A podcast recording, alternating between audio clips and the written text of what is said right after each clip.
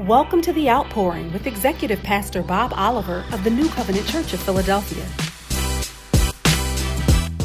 We're going to continue with discerning the times, but we're going to go, we're going to take a journey, and we're going to end up in Jerusalem.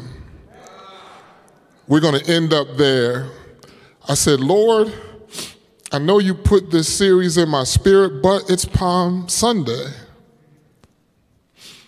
And I realized that the gospel doesn't adhere to a calendar, people do. The Spirit of God can do what He wants whenever He wants. And sometimes we miss a new thing because we're fixed on the old thing. So pray with me together as we journey to get to that place of Hosanna. Does everybody have a palm? Okay, good. I have a feeling you're going to need them later. Let's, before we get to our primary text, I want to lay some context. And the first thing I want to establish is there are shadows and types in Scripture, but there's nobody like Jesus. There's nobody like him. Moses wasn't like him. Adam wasn't like him. Paul was, there's nobody like him. Can we agree on that? There's nobody like him. And I've said this on more than a few occasions as we celebrate our 40th year our 40th anniversary, which is a special Ebenezer. But today we're going to look at 40 in the context of Scripture. We've done it a few times, we're going to do it a little deeper today. And if you look at the person of Moses as an example, when Moses left Egypt, he was 40 years old. Am I right about that? His test Doug, was would he choose to stay in the palace or would he go with his people once it was revealed? And the Bible says this of Moses Moses chose to suffer with the people of God rather than to enjoy the pleasures of sin for a season. That's pretty special. He could have been a prince in the palace for the rest of his life, Deacon Johnson, but he chose to suffer with the people of God, people who were enslaved, rather than suffer the pleasures of sin for a season. I think he passed that test, wouldn't you say? The second test, for 40 years, you notice a pattern? He left Egypt when he was how old? He went to the backside of the mountain to tend sheep for 40 years for his father Jethro, and he had an encounter with God who told him to go to Egypt. He was going to be his deliverer. And, and sometimes when God calls upon us, it feels like a hard thing. Lord, I can't talk. I stammer, I stutter. And if I go, Pharaoh's not going to listen to me. Have you met that guy? He's not going to listen to me. Who shall I say sent me? Sent me. He needs to know that there's some authority. This is Pharaoh. He's the most powerful man on the earth. He said, Tell him I am. He said, I am that I am. That's all you need to know. I am that I am. And he said, If you are so self reliant and so self conscious, I'll send your brother Aaron with you and he'll be your mouthpiece, and you'll be a God to him. In other words, the word that I put in your mouth, I expect Aaron to obey just like mine. He said, You will be a God to him, not an idol. But you're the one I'm calling, Moses, but I'm going to prop you up. Sometimes God has to prop us up because we won't go otherwise because we feel like we don't measure up. And then Moses delivers the people out of Egypt, and they wander in the wilderness for how long? 40 years. Moses had a lot of tests, Bishop. For he passed the first one, he passed the second one, kinda, probably a C plus. The third one, he didn't pass. He could not contain his impulse for the people who were stiff necked and disobedient and didn't appreciate the grace of God and that frustrated Moses and he smote the rock twice. He didn't know that rock was Jesus Christ that only could be smitten once. He died once for all, and that's it. Don't smite that rock twice because only once is enough. He's the one who said, Nobody takes my life. I've got power to lay it down, and I've got power to take it up again. There's nobody like Jesus. If you believe that, say in this room so the people on the live stream can hear. There's nobody like Jesus. Moses was faithful over his own, over God's whole house, but Jesus was a son of the house. There's nobody like Jesus.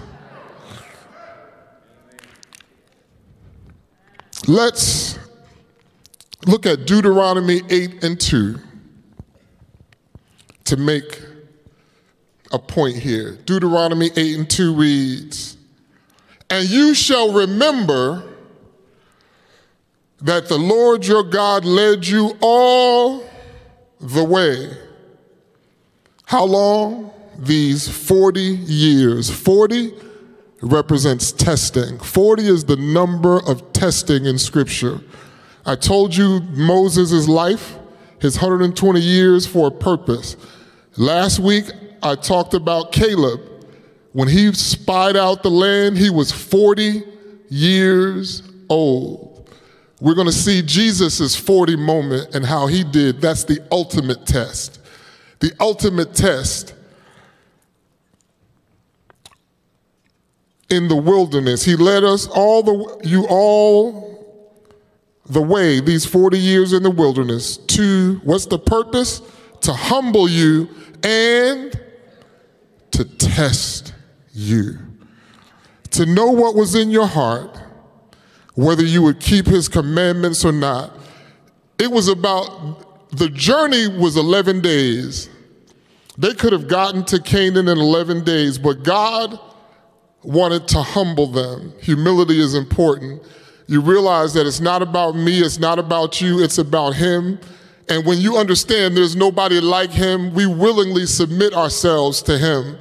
But we're living in a time where people, the broader culture, I'm not talking about in this room, God forbid, but in the broader culture, you do it and you do it yourself. And there are phrases like, you only live once, so that you get it all in it would be difficult for Moses to suffer with the people of God and reject the pleasures of sin if his mindset was, you only live once, I better get it in. We live for him because we've been bought with a price. There's no greater joy than to live for him. Contrary to what the world says, there's no better way. In fact, I've come to learn that there is no other way. Let's get to our primary text before time gets away. We're going to look in Matthew, the fourth chapter, 1 through 11, verses 1 through 11. Matthew 4. The same story is told in Luke 4. It's a companion scripture, but we're going to look today at Matthew, the fourth chapter, verses 1 through 11 and there are a few things that we'll glean from Luke because he gives some information uh, that goes a little deeper so that we can see this text with clear eyes. Say amen when you have it. It reads Then Jesus was led up by the Spirit into the wilderness to be tempted by the devil. And when he had fasted 40 days and 40 nights, afterward he was hungry. Now, when the tempter came to him, he said, If you are the Son of God, command that these stones become bread. But he answered and said, It is written, Man shall not live by bread alone, but by every word that proceeds from the mouth of God. Then the devil took him up into the holy city, set him on the pinnacle of the temple, and said to him, If you are the Son of God, throw yourself down, for it is written, He shall give His angels charge over you, and in their hands they shall bear you up, lest you dash your foot against a stone. Jesus said to him, It is written again, You shall not tempt the Lord your God. Again, the devil took him up on an exceedingly high mountain and showed him all the kingdoms of the world and their glory, and said to him, All these things I will give you if you will fall down and worship me. Then Jesus said to him, Away with you, Satan. For it is written, You shall worship the Lord your God, and him only you shall serve. Then the devil left him, and behold, angels came and ministered to him. Isn't it interesting that after the devil left, the angels came and ministered? Why didn't they minister while the devil is there? You would think that's when he needed them. He was hungry, he was being tempted. Why did the angels wait until he left? I promise you, the host of heaven was watching this because this is the one who was in heaven, Jesus, who said, Prepare me a body and I'll go down. There was no one in heaven. If you read Revelations 5, John the Baptist began to weep because he thought humankind was doomed. Because the angel who opened, looked, had the scroll, said, Nobody's worthy. God looked in heaven, he looked in the earth, and he looked under the earth and said, There's no one who's worthy. And John wept, and the angel said, Don't weep. The Lamb is worthy. I told you there's nobody like him. There's nobody like him. They look, God looked in heaven means there wasn't an angel who was worthy. The angels in heaven weren't worthy because you proved that you can backslide. The devil was an angel. An angel can backslide. You're not worthy. He looked in the earth. He saw Elijah and Elisha and Moses and Adam and Samson and all of them and Samuel. And he said, None of you are worthy. He looked under the earth. He looked at everyone living, dead, and not yet born. Nobody is worthy but that lamb is worthy to open the book and loose the seals. He loosed the seals and he loosed you and he loosed me. Said, loose him and let him go. I'm telling you, I'm trying to tell you, there's nobody like Jesus. There's nobody like him. Nobody. So the angels in heaven sitting on the edge of heaven looking down probably looking at each other. Is he going to do it? Is he going to give in? If he gives in, what shall we do? There are no more answers for humankind. And then I asked, Lord, why did the Spirit lead him? You told us to pray, lead us not into temptation, and the Spirit of God led him. Didn't it say in 4 and 1? Then Jesus was led up by the Spirit. I said, Lord, this is confusing. He said, Go to Genesis 2 and 20. Don't go there now. I don't want to send you scrambling.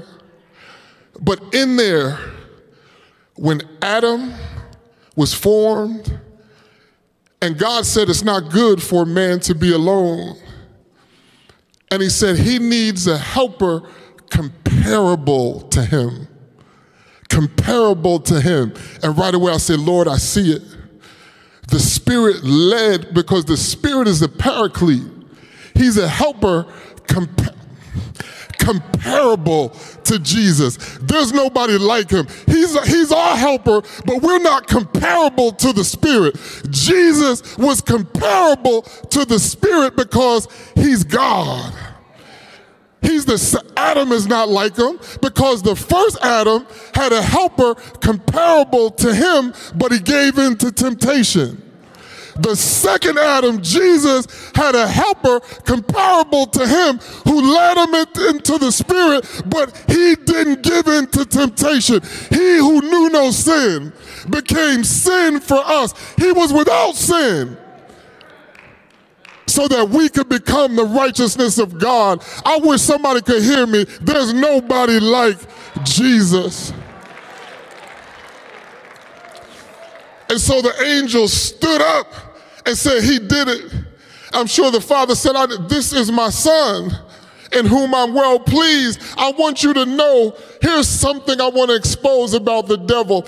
If you read in the latter part of Matthew 3, just before Jesus was tempted, he was baptized, and a voice from heaven, before he did anything, said, This is my son in whom I'm well pleased. I want you to know the devil went to him and said, If you're this, prove it. Reverend Drew, we ain't got to prove nothing to the devil.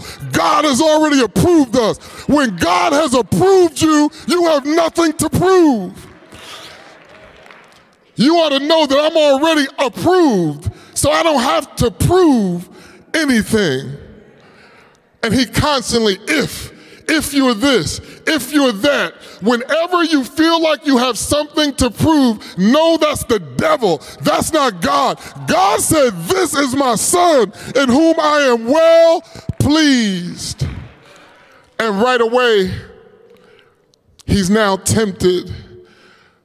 When God is pleased with you, that's when trouble comes. The devil will try to make you think trouble is coming because God is not pleased. The devil is a liar. He said in an audible voice that this is his son.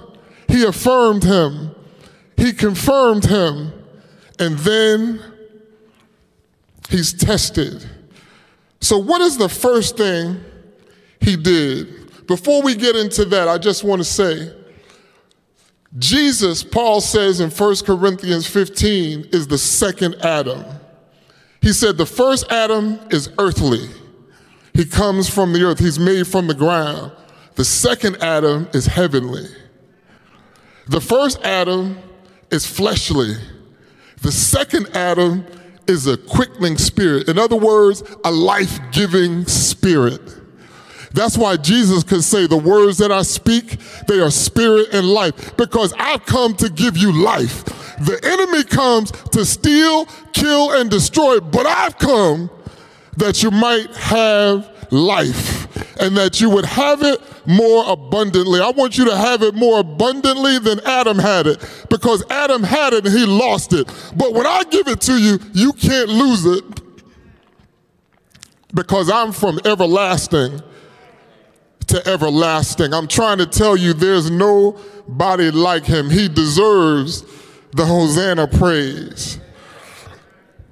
So, why would the Spirit lead Jesus into the wilderness to be tempted by the devil? Because the test, the very test for Jesus, was actually overcoming temptation. The writer of Hebrews says that he was tested, he was tempted just like us, yet he was without sin. As the God man, see, I am, I like to think of myself as a man of God. A man of God. But Jesus was a God man. He was fully God and fully man. If you are the Son of God, then do this or do that. But the, the test for Jesus was actually overcoming temptation in order to have authority on the earth as the second Adam to do three things, three things to redeem our lives from res- destruction. For those taking notes, you just need one word redeem.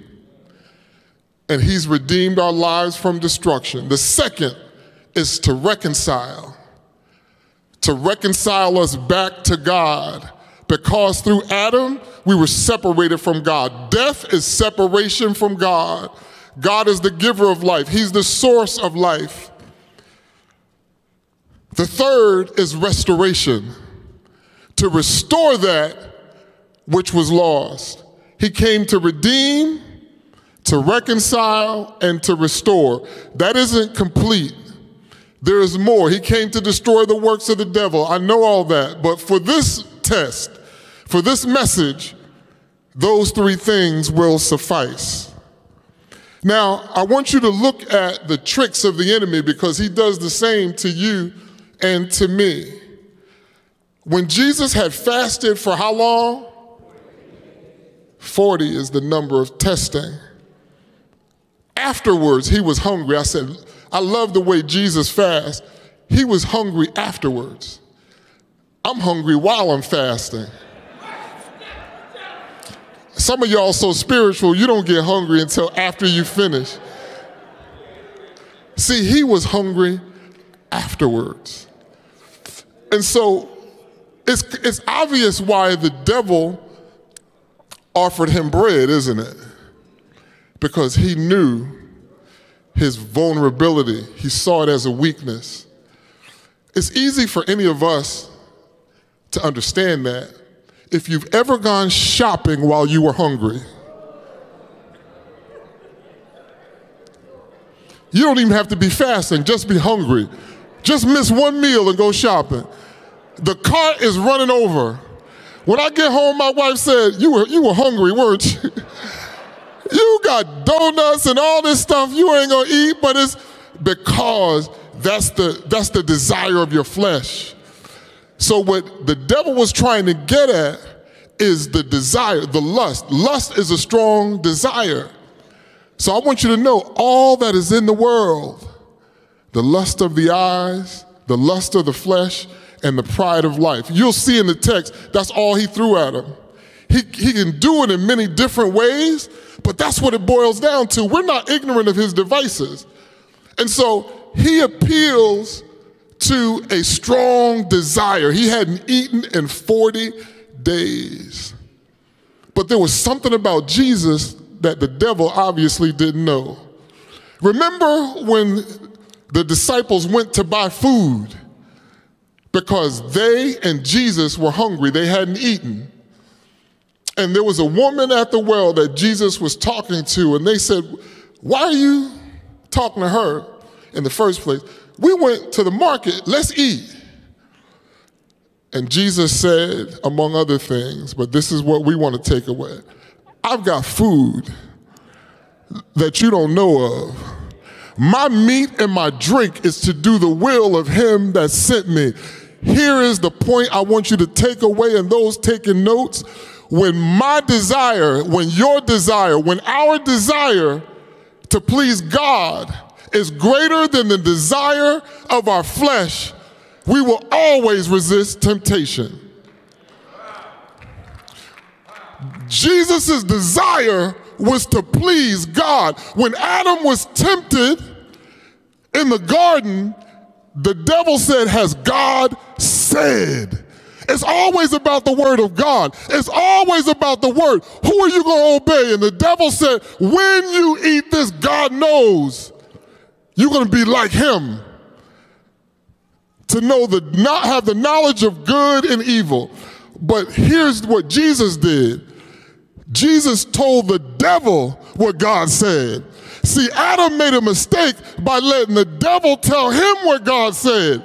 You got to know what God said. If you don't know what God said, you can be deceived. Jesus said, Man shall not live by bread alone, but by every word that proceeds out of the mouth of God. I'm not hungry. My body is hungry, but my spirit is full because the word of God feeds me. The word of God nourishes me. That's what I live by. Is there anybody in this room who lives by the word of God?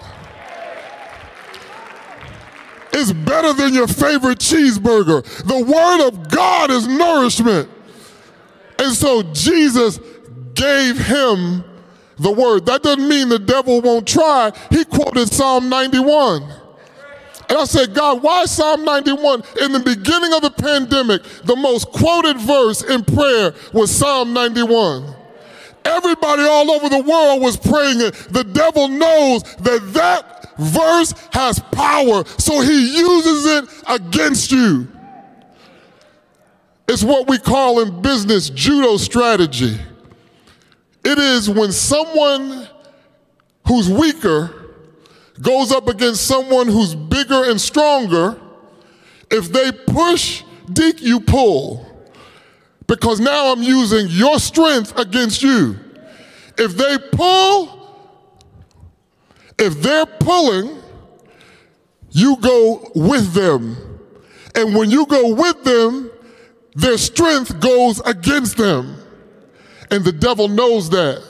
He knows that he tries to do that to him, to us, but I want you to say with me, we're not ignorant of his devices. So after the first temptation, he then takes him up into the holy city. You know what that's like? The devil coming into the church, coming into a holy place. He comes into the holy city and he takes him up on a pinnacle and he of the temple and he said to him if you're the son of god throw yourself down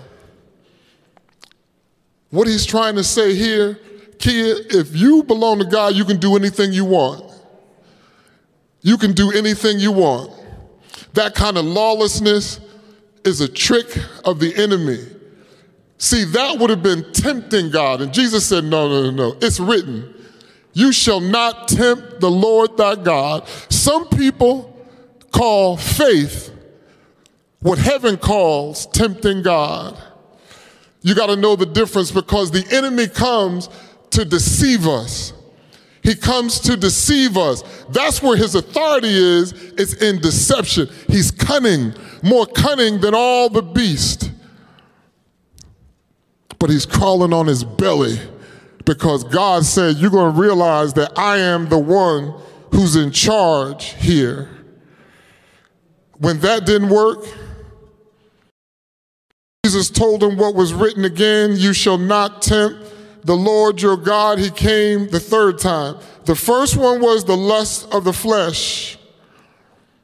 The second one is the was the, the one we just read is the pride of life. Someone said something on social media, and I was like, man, it pierced me through. If you've heard the story of Hillsong, how many of you heard the story of Hillsong? probably the largest church in the world, but it's had a fall greater than Humpty Dumpty. A, a great, great fall because the lust for power. And there's a, a friend of New Covenant, a pastor whose daughter is caught up in it. And uh, in fact, we've been praying with him. He asked me to pray with him for her. It's public. Her name is Anna.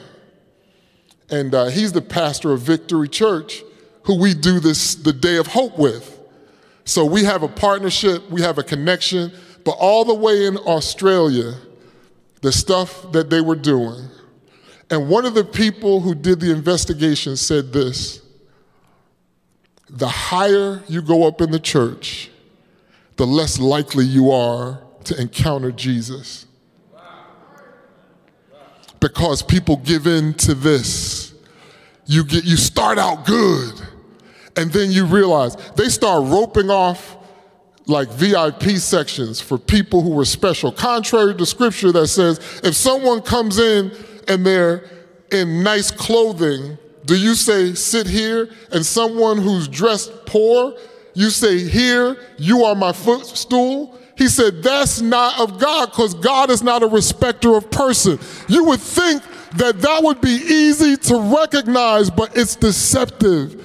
and it happens slowly and over time. And then we get into hierarchy and structure and who's got power. And then people lust for power and they want to be control and they want to be the one to lord over things. Remember in Deuteronomy, it said, Remember that God tested you these 40 years to humble you. The first thing was to humble you and then to test you because he wants to know what's in your heart. Because what's in your heart is going to be revealed, and what's in your heart is based on how you treat people and how you understand power. I want you to know there is no power except the power of God. Everything is moving by the power of God. Humble yourself under the mighty hand of God, and He will exalt you in due season. That one is a tough one. And many people get entrapped in that. There's some people that I love. I've never met them, but I pray for because I'm like, you're not far from the kingdom. I, I pray for. One of one such is a person, his name is DJ Khaled. I like him because he has charisma, he's inspirational. I believe, I really believe it from the outside, it may not look like that. I think he's not far from the kingdom. Because every time he finishes a set, he says, God is great. He realizes that where I am, and he, his, to me, one of his uh, most popular songs is I'm All the Way Up. Nothing can stop me, I'm all the way up. And if he's in himself, he's fallen to this. But he always ends it with God is great. I'm like, you got a ways to go. You're not there yet, but you're not far from the kingdom because you realize that what you have uh, can only come from God. And where you're going, God will lead you. He just needs somebody to come in his life and recognize that there's a seed there and begin to water it. And I believe the platform he has, millions are going to come to Christ. Millions. But there are many people who are deceived by those lyrics because they think nothing can stop me. It's arrogance. I read something that was powerful. It says, procrastination is the arrogance of assuming that God is going to give you more time. You can't even wake up if God doesn't wake you up. You can't breathe if God doesn't breathe the breath of life in you.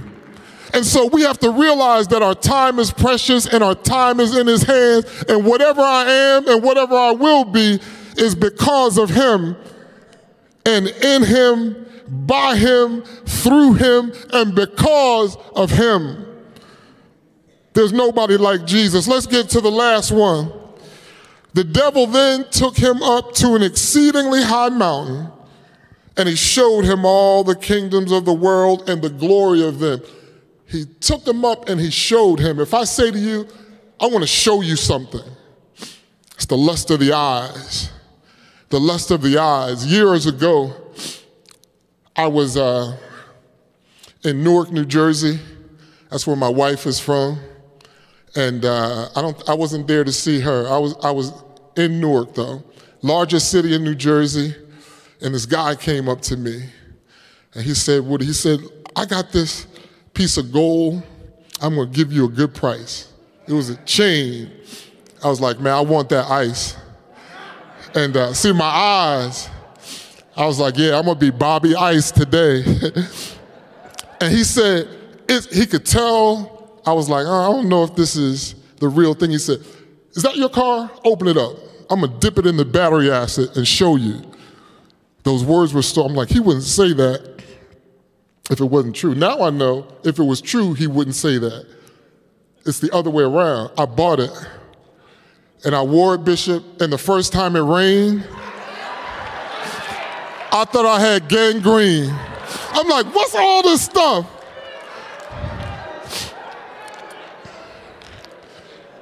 The lust of the eyes, it was not what it appeared. It glittered, but I want you to know that all that glitters is not is not gold. And so he took him up to show him all this stuff. And that gets many people, many celebrities fall into diverse temptation because everything looks good. You get everything around you is beautiful. You have so much, you don't even have to spend your money. You go to a restaurant, it's free. You go to a club, they let you in. You just take a picture. Like everything. You think it's all about you.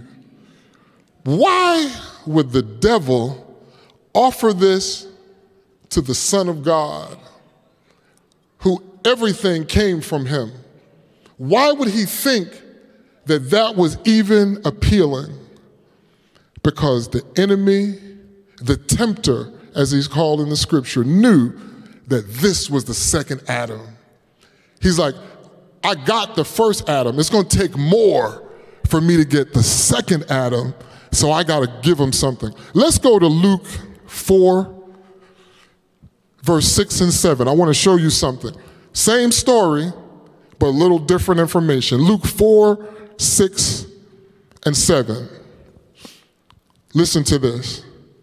And the devil said to, to him, All this authority I will give you, and their glory for this has been delivered to me. In other words, I got this legally. I didn't steal, it was delivered to me. I didn't rob Adam, I didn't steal it. He disobeyed God, and it was delivered to me. And I give it to whomever I wish. Jesus, you don't have to go through what you, you know what? It won't be long. You're going to be in the Garden of Gethsemane. You don't have to do all that. He always wants you to take a shortcut. It looks easy, but it's like that which I thought was ice. It'll bring gangrene around your neck. He says, Therefore, if you will worship before me, all will be yours. This was the last one and the angels are now on edge. Oh my God. He went back to restore the world. But God so loved the world that he gave his only begotten son. And the devil is saying, Jesus, you don't have to give your life. I will give this to you. But what's the problem? If Jesus would have made that deal, he would have exchanged his authority. He would no longer have the authority to redeem us, to reconcile us back to God, and to restore us. He would not have had the Hosanna moment because then he would have become a fraud. But I'm glad he's the real thing. He's the real thing. There's nobody like him. Here's the last verse, and we're going to land the plane. It's in Luke 4 and 13. Luke 4 and 13. This is a word for every one of us. Now, when the devil had ended every temptation, everyone, the lust of the eyes, the lust of the flesh, the pride of life, that's all he's got. He, he looks at what you desire and he tries to leverage that, play on your desires so that you give in to him. Now, when the devil had ended every temptation, he departed from him until an opportune time. I said, look, opportune. Kairos is an opportune time. When a Kairos moment from heaven comes to your life, and God is about to do something, that's when the devil shows up. It said he left him until an opportune time. God told me to tell you with all clarity that sometimes it seems confusing. He's doing something, and you know God is doing something, but you're like, why is this going like this? Why is this going like that? Because the tempter has come, whom resist, and he'll flee from you. He's a liar. He doesn't mean you any good. He knows your desires, but he also knows your future. He knows what God has for you. He knows what God has said about you. He knew that God said Jesus was his son in whom he's well pleased. That's why he said, if you're the son of God. He knew he was the son of God, but he tried to get him to try and prove who he was. You have nothing to prove because you're approved of God. You have nothing to prove. And the, every kairos moment come, that comes to your life, I, I prophesy that you are going to walk in it. The devil will not snatch anything from you. He will not take anything from you. We clear up all that confusion in the spirit in the name of Jesus. You shall walk in clarity. You shall walk in victory. You shall overcome every obstacle, every obstacle that comes in your way. You're going to tread on serpents and scorpions, and nothing by any means shall hurt you. The Red Sea will open up before you because the Lord your God shall perform it. He's come before you. He's greater, He's stronger, He's mightier, and you never would have made it. You never would have made it without Him. He said He hasn't brought you this far to leave you. He's with you. He'll never leave you. He's not going to forsake you now now. He's got you. God has got you. He's going to raise you up. He's going to hold you up. He's going to hold you up. He said, When you're in your sixth trouble, I will no longer leave you. I will in no wise leave you. In your seventh trouble, I'm right there with you because the God we serve, there's nothing hard for him. There's nothing hard for him. That's light stuff. That's life stuff. All you need is the finger of God. I hear the Lord saying, I don't even have to use my whole hand. I can move the mountain in your life with the finger of God. The finger of God is mighty enough to move it. And that's why we come to today to raise our palms and say, Hosanna, Hosanna in the highest. Blessed is he who comes in the name of the Lord. Blessed is he who comes in the name of the Lord. Lord, I pray that you be pleased today. Today, we wave these palms in honor of you, your glory, your power. Ride into Philadelphia just as you rode into Jerusalem. Ride in, lowly and humble. All power is in your hands. Blessed be the name of the Lord. Blessed be the name and the Lord of the Lord forever and ever, from everlasting to everlasting. He is God. The second Adam won't fail you. The first Adam failed, and we inherited death because of the first Adam. But the second Adam came to bring us life. He'll never leave us. He'll never forsake us. He's got you even until the end. And even when it's all over, when you fall asleep, he's, he's ready to welcome you. He said, I go away to prepare a place for you.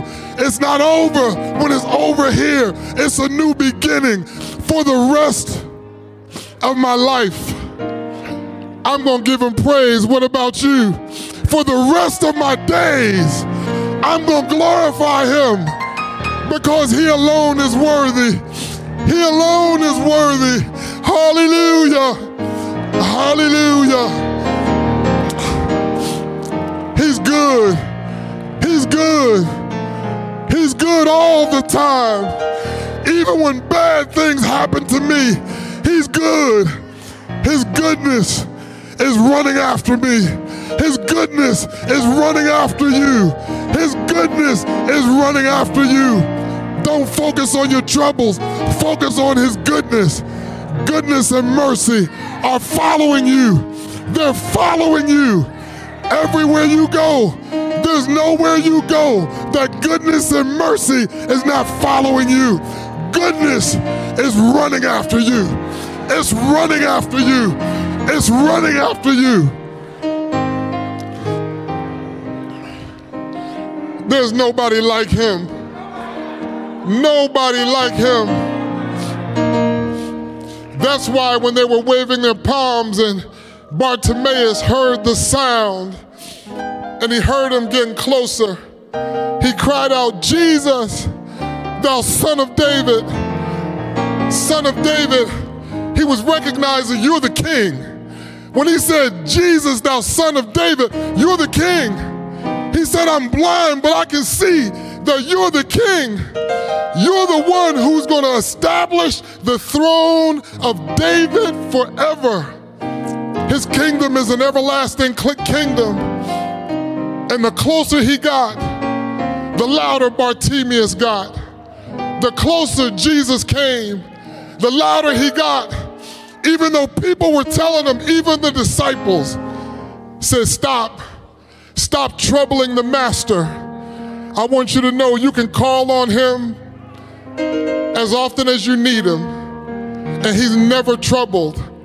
Because the one who keeps Israel neither slumbers nor sleep. Before we close, indulge me for a moment. Just stand to your feet, just quickly, and give God the loudest praise that your lungs will allow you to do. Give God a crazy praise. Hallelujah. Give him a crazy praise.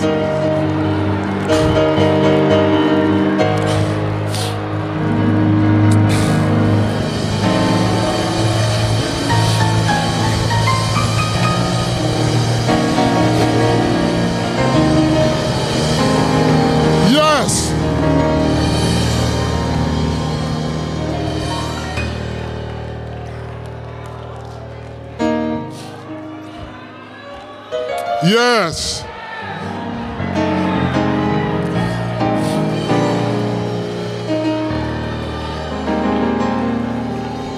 Hi. Yes, Lord. I want you to know, I want you to know that a crazy praise doesn't make you crazy.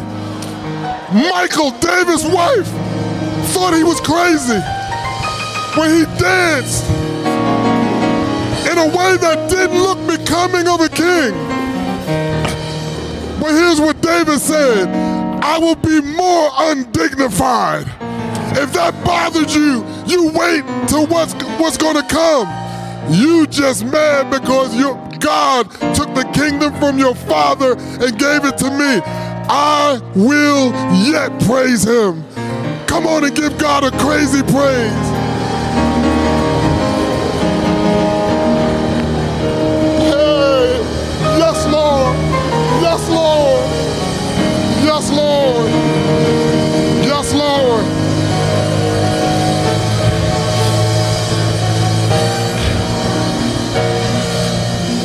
Somebody's feeling better. Yes, Lord. Yes, Lord. You may be, in, be seated in the presence of the Lord. Our time is gone. You don't have to just praise Him in this building. When you feel an unction, give him praise. There may be someone on the live stream or in this room that you've decided you want to give yourself to the one who gave himself for you. He gave himself for you. If that's you, quickly just raise your hand. If you're in the live stream audience, I want you to text decision. Decision. Today is your day to make the best decision of your life. Raise your hand. You don't have to come up. You just raise your hand and we'll see you and somebody will minister to you. It is a season to build up the body of Christ and to compel others to come in. He died for you. He loves you. He loves you more than you know. He loves you better than you love yourself. He'll never forsake you. He wants you. I see someone pointing. If you're not in my range, you come and see me afterwards. Last week, someone came up to the altar, and we'll have someone waiting for you, but text to decision. Father, we thank you for your word. We thank you for revealing the purpose of the test that comes to our lives to humble us and to know what's in our heart. God, reveal the thoughts of our heart that we might know because we know that if we regard iniquity in our hearts, you won't hear us. We need to hear you and we need you to hear us. So we want to stay in right standing. Bless your people everywhere now and make us a blessing. In Jesus' name, amen. Thank you for joining us in service today. We pray that this ministry has been a blessing to you and your family. To give your gift of love and help keep this ministry on the air, visit nccop.church/giving for all of the ways that you can donate to the ministry. Thank you so much for your generosity and God's blessings until we meet again.